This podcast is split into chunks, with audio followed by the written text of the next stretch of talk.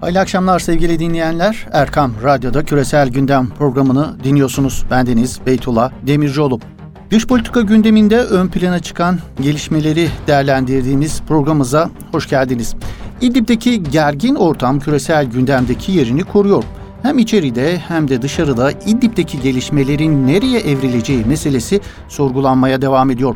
Sahadaki gerilim de diplomasi alanındaki tansiyon da tavan yapmış durumda. Baş döndüren bir trafik yaşanıyor her iki alanda. Cumhurbaşkanı Erdoğan'ın dün Türkiye'nin Suriye'de bundan sonra izleyeceği yol haritasına ilişkin neler söyleyeceği merak ediliyordu. Erdoğan bu yol haritasına ilişkin önemli açıklamalarda bulundu. Cumhurbaşkanı Erdoğan, Suriye'de Mehmetçik'e saldıranların artık hiçbir yerde güvende olmayacağını duyurdu. Askerimize en küçük bir zarar gelmesi halinde İdlib'le ve Soçi muhtırası sınırlarına bağlı kalmadan rejim güçlerini her yerde vurulacağını ilan etti Erdoğan. Erdoğan'ın Ruslara da mesajı vardı. Moskova'nın sözlerini tutmadığını, anlaşmalara uymadığını, artık gerçeklere bakarak hareket edileceğini söyledi Erdoğan. Başıbozuk hareket eden kimi muhalif güçlere de taviz verilmeyeceğini belirten Erdoğan, provokasyona göz yumulmayacağını da vurguladı.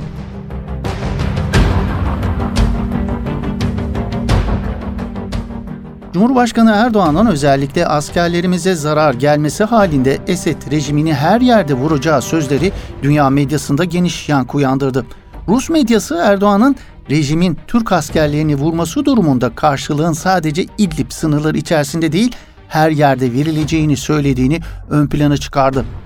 Rus Komersant gazetesi bugünkü manşetinde Cumhurbaşkanı Erdoğan'ın Şam ve Moskova'ya ultimatum verdiğini ve ilk kez Rusya'yı Suriye'deki saldırılarda sivilleri öldürmekle doğrudan suçladığını yazdı.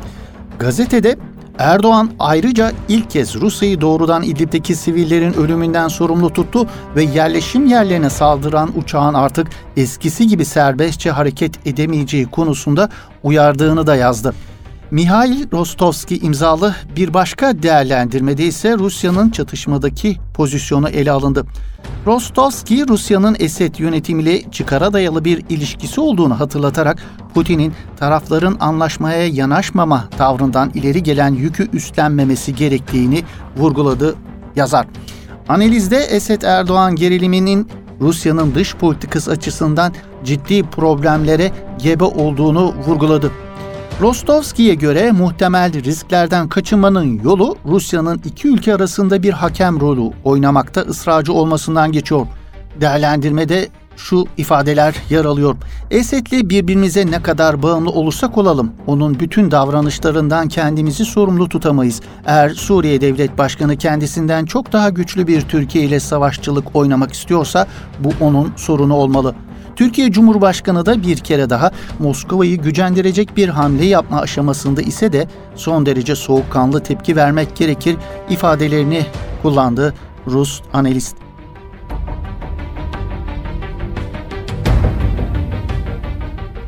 Bu arada Türkiye'de bulunan A B D Suriye özel temsilcisi James Jeffrey de İdlib konusunda A B D'nin Türkiye'nin yanında olduğu yönündeki mesajları tekrarladı. A B D tarafından gelen yanınızdayız türünden açıklamalar açıkçası fırsattan istifade şeklinde yorumlanıyor genellikle.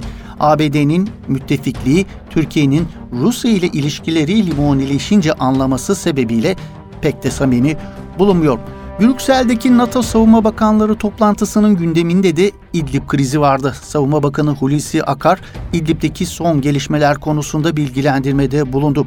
Ankara'nın gerek A B D'nin gerekse NATO'nun İdlib konusunda daha somut katkıda bulunması yönündeki beklentisi sürerken bu noktada henüz sözlü e, cılız desteğin dışında ne A B D'den ne de NATO'dan Ankara'nın somut katkı talebi henüz karşılanmış değil sevgili dinleyenler. Dün Beyaz Saray Ulusal Güvenlik Danışmanı Robert O'Brien, İdlib'deki son durumla ilgili Suriye'deki sivil katliamların durdurulması gerektiğini yüksek sesle söylemeye devam edeceğiz. Fakat İdlib'e askeri olarak müdahale edeceğimizi sanmıyorum açıklamasında bulunmuştu.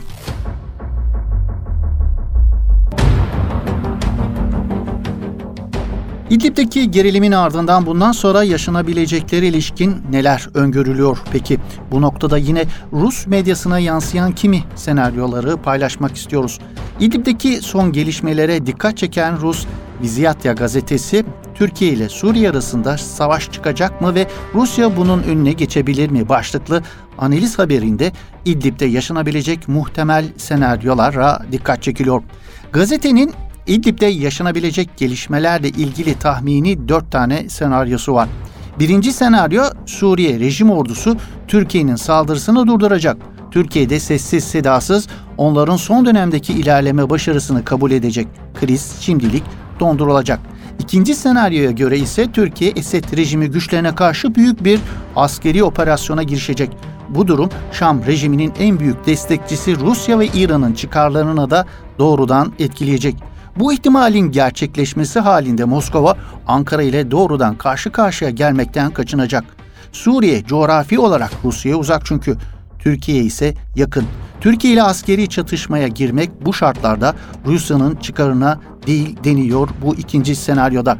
Ayrıca Moskova'daki Putin yönetimi Türkiye ile işbirliğinden yana. Dolayısıyla Rusya Türkiye'ye çatışmanın önüne geçecek bir teklifle bulunabilir ve bununla kısmen Şam rejiminin başı Esed'i tatmin edebilir. Üçüncü senaryoda ise Rusya, Esed'in İdlib'de son günlerde aldığı bazı bölgeleri Suriye'nin kuzeydoğusundaki bölgelere değişerek Türkiye'nin daha önce tesis ettiği güvenli bölge alanını genişletmesine izin verebilir. Bu durumda hem Esed stratejik otoyolların kontrolünü sürdürerek konumunu sağlamlaştırabilir hem de Türkiye kayıplığını telafi etmiş olur.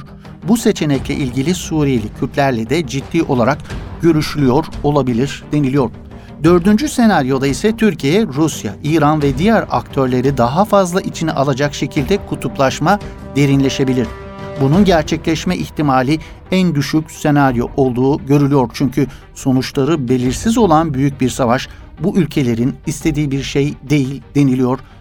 Rus medyasında dillendirilen dört senaryonun dördüncüsünde.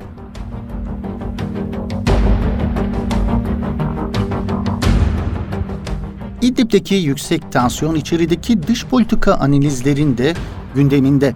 Özellikle Türkiye-Rusya arasında İdlib meselesi bağlamında son gerilimin sebep sonuçlarına ilişkin neler dillendiriliyor? Bu analizlerden yapacağımız alıntılarla İdlib eksenli gelişmelerinin perde arkasına ışık tutma gayretinde olacağız. Yanışafak'tan Profesör Doktor Zekeriya Kurşun, Türkiye'nin İdlib'de sadece Esed rejimi ile değil, bölgenin geleceğini belirlemek için yedi düelle savaştığını belirtiyor. Zekeriya Kurşun'un değerlendirmeleri şöyle. Türkiye, Arap Baharı'nı başlatıp yarı yolda bırakanlar, sahada her gün renk ve taraf değiştirenlerle, müttefiklerini satıp peydahladığı yeni vekillerin üzerinden iş tutanlar ile savaştadır. Sık sık Ankara'yı ziyaret edip verdikleri sahte sözlerle Türkiye'ye destek sunup hiçbir şey yapmayan A B D ve NATO ile savaştadır. Türkiye, Astana'ya, Soçi'ye ve Ankara görüşmelerine rağmen Sovyet dönemi alışkanlıklarını değiştirmeyen, Batı bloğu karşısında yaşadığı mağlubiyeti bir türlü hazmedemeyen, sıcak sularda bulunan efsanesinin esiri kararsız Rusya ile de savaştadır. İşine geldiğinde komşu, işine geldiğinde Müslüman, bazen de partner olarak görünüp Türkiye'ye karşı takiye yapan İran ile Sünniliği kirli amaçlarına zırh yapan Suudi Arabistan ve ona kuyruk olmuş olan Mısır yönetimiyle de savaştadır. Türkiye, Libya'da Birleşik Arap Emirlikleri'nin piyonu olan Hafter ve Doğu Akdeniz'de pusuya yatmış İsrail ile savaştadır. Maalesef sadece Türkiye değil, Orta Doğu ve Kuzey Afrika'daki bütün taraflar birbirleriyle savaştadır. Ne pahasına olursa olsun varlığını sürdürmek isteyen insan kasabı rejimler ile hürriyeti ve adaleti insanca yaşamayı savunanlar arasında amansız bir savaş sürmektedir, diyor Profesör Doktor Zekeriya Kurşun.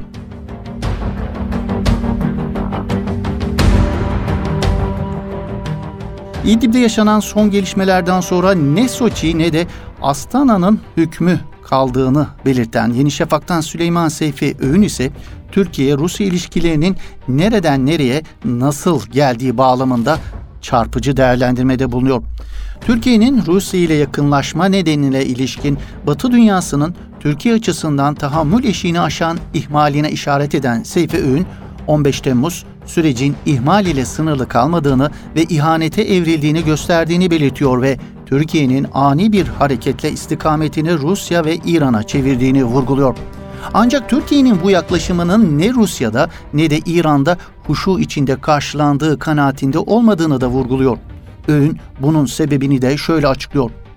Rusya için Türkiye güvenilmez, kadim bir düşmandır. Asılların hükmü bir çırpıda değişmez. Rusya Türkiye'nin istikamet değişimini araçsal gördü ve kendi faydasına tahvil etti. S dört yüzleri sattı, Türk akımı projesini başlattı, Akkuyu nükleer tesisi inşaatını aldı. İran ise bu tablodan hiç mi hiç hoşlanmadı. Araçsal fayda sağlayabileceği bir husus yoktu. Tam tersine dış siyasetini Şiilik ekseninde kuran İran, Türkiye'nin Sünni büyük bir güç olarak oyuna dahil olmasını bir büyük Şii güç olarak asla sindirmedi. Türkiye karşıtı tekmil unsuru harekete geçirdi ve başta P K K olmak üzere destekledi. Bugün Astana ve Soçi'nin buharlaşmasından hiç şüphe etmiyorum ki en fazla sevinen İran'dır, diyor Süleyman Seyfi Öğün. Rusya'nın Türkiye ile Suriye arasında bir yakınlaşma istediğini belirten Öğün, ama bunu hem Türkiye hem de İran-Suriye ikilisinin istemediği bir husus olduğunu da vurguluyor. Çünkü Esed ve İran için geleceğin Suriye'sinde Sünni çoğunluğun göçe zorlanarak ve katledilerek azınlığa dönüştürülmesi elzemdi. Bunu büyük ölçüde başardılar. Son kalıntı İdlib'ti. Bunu da başardıktan sonra Nasrettin Hoca'nın kuşuna dönen Suriye'yi idare etmek çok kolay olacaktı. İdlib'de olup biteni terör bahanesiyle yürütülen mezhebi temizlik operasyonuna benzeten Öğün, bu kanlı senaryoyu ikmal edebilmek için de Türkiye'nin müdahil olmasını asla istemediler, diyor. Son dönemde yükselen tansiyonun sebebi olarak İran'ı işaret ediyor velhasıl. Artık şunu anlamamız gerekiyor. Soçi ve Astana gibi süreçleri en başta İran ve Suriye istemedi. Son tırmandıran ana aktör Rusya gibi görünüyor ama değil. Tahribatın arterini İran döşedi. Bu da Esed ile görüşülsün, anlaşılsın diyen çevrelerin ya görmediği veya görmek istemediği gerçektir. Biz de artık şunu görelim. Bizzat Esed, Suriye'nin birliğini ve bütünlüğünü istemiyor. Coğrafi birliğini istemesi, nüfus kompozisyonunun devamını istediği manasına gelmiyor. Buraya dikkat edelim. Onun istediği boşaltılmış bir coğrafyanın birliği, bunun da bir manası yok, diyor Süleyman Seyfi Öğün.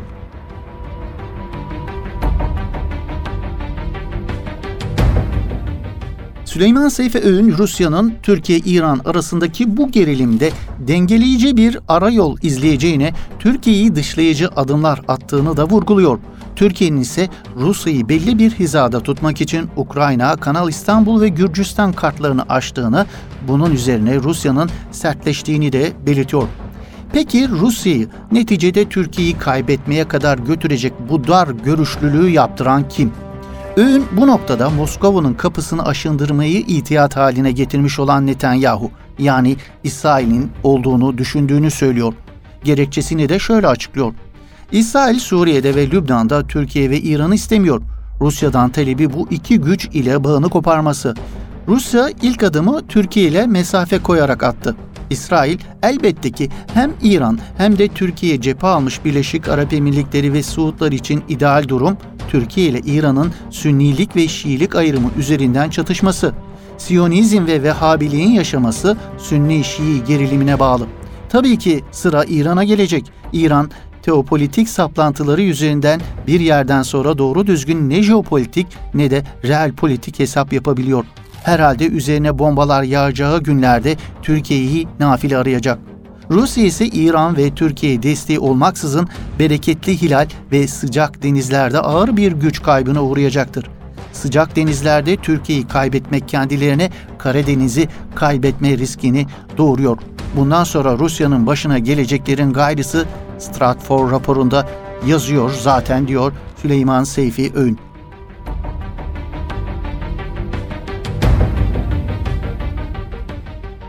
Evet, Süleyman Seyfi Öğün'ün atıfta bulunduğu Stratfor, A B D merkezli bir düşünce kuruluşu sevgili dinleyenler. Doğrudan Pentagon ve C I A gibi istihbarat kuruluşlarının kadrolarını bünyesinde barındıran bir araştırma merkezi. Amerikan ajanlarının kuruma düzenli raporlama yaptığı WikiLeaks'in gizli belgelerinde ifşa edilmişti. Stratfor on beş Temmuz darbe girişimi yaşanırken de Cumhurbaşkanı Erdoğan'ın İstanbul'a giden uçağının rotasını paylaşarak darbecilere adeta yol göstermişti. Gölge C I A olarak lanse edilen Stratfor beş yıl önce Pentagon'a verdiği bir raporda iki bin yirmi beşe kadar dünyanın nasıl şekilleneceğine ilişkin ilginç öngörülerde bulunmuştu. Stratfor'un raporlarına yansıdığı şekliyle Avrupa Birliği'nden sonra Rusya'nın da dağılacağı ileri sürülüyordu.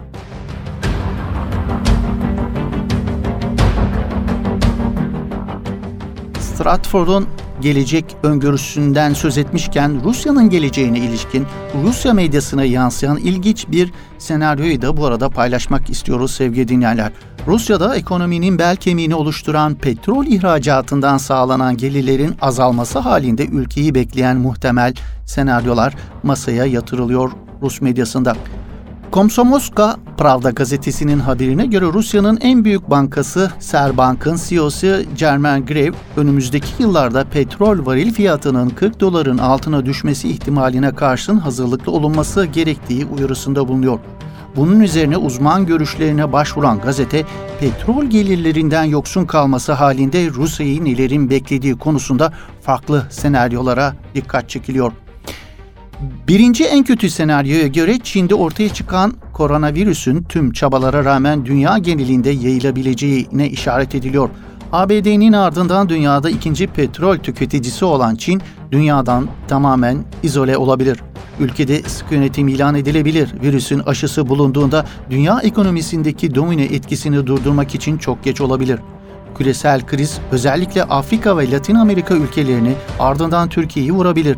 Toplu grevler Avrupa'yı felçe uğratabilir. Rusya'da sosyal harcamaların kısılması toplumsal hoşnutsuzluğa yol açabilir. Ruble çok ciddi devalüasyona uğrayabilir. Enflasyon hızlanabilir. İkinci senaryoda ise neler dillendiriliyor? Virüs salgını kontrol altına alınabilir ancak dünya genelinde petrol tüketimi yılda ortalama yüzde iki üç düşebilir. Küresel güçler ağır ağır ama kararlılıkla alternatif enerji kaynaklarına yönelebilir. Dünyada elektrikli otomobil sayısı hızla artabilir. Tesla iki bin kırk yılında Toyota ve General Motors'u geride bırakarak dünya otomotiv devi haline gelebilir. Rusya'da iki bin yirmili yıllarda petrol gelirleri ulusal projeler üzerinden bilim ve eğitimin gelişmesine aktarılabilir. Rusya ekonomisinin yeni lokomotifi dijital teknolojiler ve transit ulaşımı olabilir. Ülkede otobanlara, hızlı tren raylı sistemlere ve kuzey deniz yoluna ciddi miktarda yatırım yapılabilir. Petrol lanetinden kurtulan Rusya, sosyal adaletsizliği azaltmaya yönelik reformları hayata geçirme imkanına kavuşabilir deniliyor Rusya'nın geleceğine ilişkin ikinci senaryoda. Doğalgazın yükselişine ilişkin de bir senaryo dillendiriliyor. A B D-Çin ticaret savaşlarıyla birlikte petrolün belirsiz hale gelmesi doğalgazın elini daha fazla güçlendirebilir. Birçok uluslararası doğalgaz boru hattına ve sıvılaştırılmış doğalgaz sevkiyatında gelişmiş endüstriye sahip olan Rusya, dünyada en büyük yakıt ihracatçısı olmayı sürdürebilir deniliyor Rusya'nın geleceğine ilişkin dillendirilen senaryolar arasında sevgili dinleyenler.